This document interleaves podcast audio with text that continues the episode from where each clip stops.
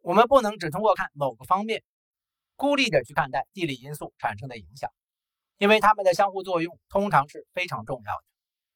例如，撒哈拉以南非洲大部分地区缺乏驼兽，如牛、马、驴等，而这些驼兽在欧洲和亚洲则是很常见的。而且，撒哈拉以南的非洲地区还缺乏通航水道，在某些地区出行困难，于是他们受隔离的影响就被放大了。撒哈拉沙漠以南的非洲人民头上总是顶着五颜六色的包袱，这足以说明数千年来交通运输上的严重局限已经阻碍了他们的发展。有无可供出售的自然资源可被看作决定一个国家经济命运的关键地理因素，但这点其实并不具有决定性作用。沙特阿拉伯不仅是世界上最大的石油生产国，而且产油非常容易，因此沙特阿拉伯的石油生产成本。只是其在世界市场上销售价格的一小部分，因此沙特有一些人异常富有，但就整个沙特阿拉伯来说，其实际人均收入大约只有新加坡的一半，而新加坡除了海港，几乎没有什么自然资源，甚至连饮用水也不得不从马来西亚进口。以色列没有大量的石油，但与大多富含石油的中东国家相比，其国际人均收入却更高。世界上最大的天然气生产国俄罗斯的人均实际收入，甚至在全世界排七十多名以后。世界上最大的橡胶生产国泰国，或最大的新生产国中国也不例外，排名不高。全球最大的黄金产国南非和铜产国智利的实际人均收入排名分别是第六十九和第七十位。乌拉圭和委内瑞拉的人均自然资源价值是日本和瑞士的几倍。但日本和瑞士的实际人均收入却大约是乌拉圭的两倍和委内瑞拉的好几倍。比起拥有丰富的自然资源，地理优势的可利用性似乎对经济的发展有着更大的影响。毕竟，知识才是使物质成为自然资源的原因。穴居人拥有的物质资源和我们今天拥有的是一样的，甚至更丰富。但是，只有当人类获得了使用他们的知识时，这些物质资源才是经济意义上的自然资源。这里没有必要详细介绍第三世界国家的地理状况，更不必说地理是造成他们贫困唯一的决定性因素。重要的是，我们应该明白，光是地理本身就已经足够形成差异。因此，人们和国家之间原本相同或平等的经济状况，既不能作为评判的基准，也不能作为一般性的假设。这种假设会让我们惊讶于差异的。同时，为这些差异去寻找原因或罪魁祸首。除了地理，还有许多其他因素影响国家的繁荣和贫困状况。由于其他某些因素，一些在地理上物质非常丰富的国家却仍然贫困；一些在地理上处于劣势的国家却变得繁荣富裕。我们需要考虑这些因素，但同样不能进行一般性的推测，即除了一些既定的因素外。世界各国的人们和国家会有相同的经济成果。历史因素的影响。当我们提到第三世界国家，可能会有这样的印象，认为他们跟其他国家相比是非常不一样的国家。但这其实是一种谬误。一百年前繁荣富裕的国家，跟今天富裕发达的国家不是同一批国家。一百年前的穷国，现在也不一定依然贫穷。在二十世纪中叶。新加坡还是世界上最贫穷的地区之一，但今天的新加坡已是世界上最富有的国家之一。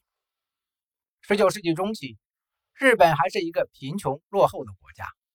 在20世纪上半叶，日本制造的产品通常被认为是欧洲或美国制造类似产品的劣质仿制品。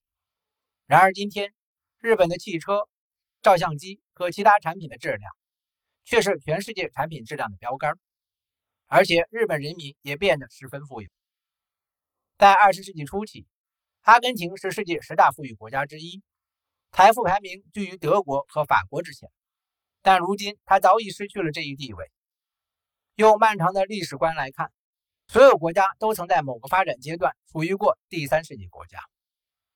总之，今天被归类为第三世界的国家，只是在经济水平上落后于其他大多数国家。无论是绝对的，还是相对于世界各地不断提高的生活水平而言，有的国家一直很穷，有的国家则只是变得贫困。中国和印度等国家几个世纪以来一直都非常贫穷，但在过去的一代人的时间里，经济增长异常迅速，已经使数百万人口脱离了他们的官方贫困线。在甚至更短的时间内，最贫穷国家的名单也已经发生了变化。正如经济学家威廉·伊斯特利指出的那样，到1985年，28个最穷的国家中有11个，在1950年已经不属于最穷的国家。正如第五章提到的，比较统计分类在某段时间内的相对收入和比较同一群人在某段时间内的相对收入会产生完全不同的结果。同样的。比较某些国家统计分类在某段时间内的收入产生的结果，也会跟比较同一批国家在某段时间内收入的结果不一致。世界银行和其他国家的统计数据表明，从1960年至2000年期间，20个最高收入国家和20个最低收入国家的收入之间的比例，从23比1增长到了36比1。有些人利用这些数据声称，比起其他因素。全球化加剧了繁荣国家和贫困国家之间的经济不平等，但比较相同的国家在两千年与一九六零年的数据时，会得出完全相反的结论。最初最富有的二十个国家和最初最贫穷的二十个国家之间的收入比例，从二十三比一下降到不足十比一。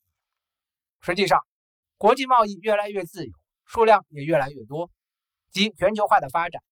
是一些国家从收入最低的二十个国家中崛起的原因之一。由于全世界所有的国家最开始都是贫穷的，所以我们需要解释的不是贫穷的原因，而是为什么一些国家能够脱贫致富。没有人知道是谁发明了轮子，或者是谁最先开始种植庄稼，不再依靠采集野生植物维持生活。人们只知道这些事情很早就已经出现在某些社会中。并且从一个社会传播到另一个社会，尽管没有传播到每一个社会中去。最早的农业可能出现在中东地区，并传播到最靠近中东的欧洲社会。因此，欧洲地中海地区，特别是地中海东部，在许多方面比北欧更为先进。古希腊人建造了帕特农神庙等宏伟的建筑。然而，在几个世纪以后，当罗马人入侵不列颠群岛时，那里还没有一座建。正如温斯顿·丘吉尔所说：“我们把伦敦归功于罗马。”公元十世纪，某个穆斯林学者可能会说：“欧洲人越往北越苍白无力，而且越往北就越愚蠢、粗野和残暴。”在今天，很多这样的言论因为种族歧视的原因会被自动删除。但事实上，这个穆斯林学者说的是对的，错的是我们。而且在罗马帝国崩溃后，整个西欧一直在衰退，这种巨大的衰退持续了许多个世纪，一直到西欧国家取代了地中海欧洲国家，成为欧洲文明新的领导者。同样的，在亚洲，沿着中国黄河流域发展起来的古代文明不仅遍布中国，而且还传播到东南亚的其他地区，并在一定程度上传到了日本。中国产品也跨越欧亚大陆进入了欧洲。那些没能跟世界先进文明接触交流的地区，无论是由于地理上的障碍，还是其他原因，往往落后于其他经济更具活力的地区，停留在后者未发展之前的贫困状态。十七世纪的日本实施了一项国策，有意的同外界隔离开来，直到十九世纪中叶，美国军舰进入日本海域，迫使日本人向世界开放他们的港口。最痛苦的历史事件给日本敲响了警钟。让他们意识到自身的落后和软弱，同时创建了振兴国家经济的计划。这一计划指导了日本未来好几代的经济发展。日本从自己身上看到了贫困的根源，因此看到了改变自己的需要，才能进步发展。但像日本这样的例子很罕见。如果他们当时没有被侵略攻占，他们便不能怪殖民主义。而且日本曾一度闭关锁国。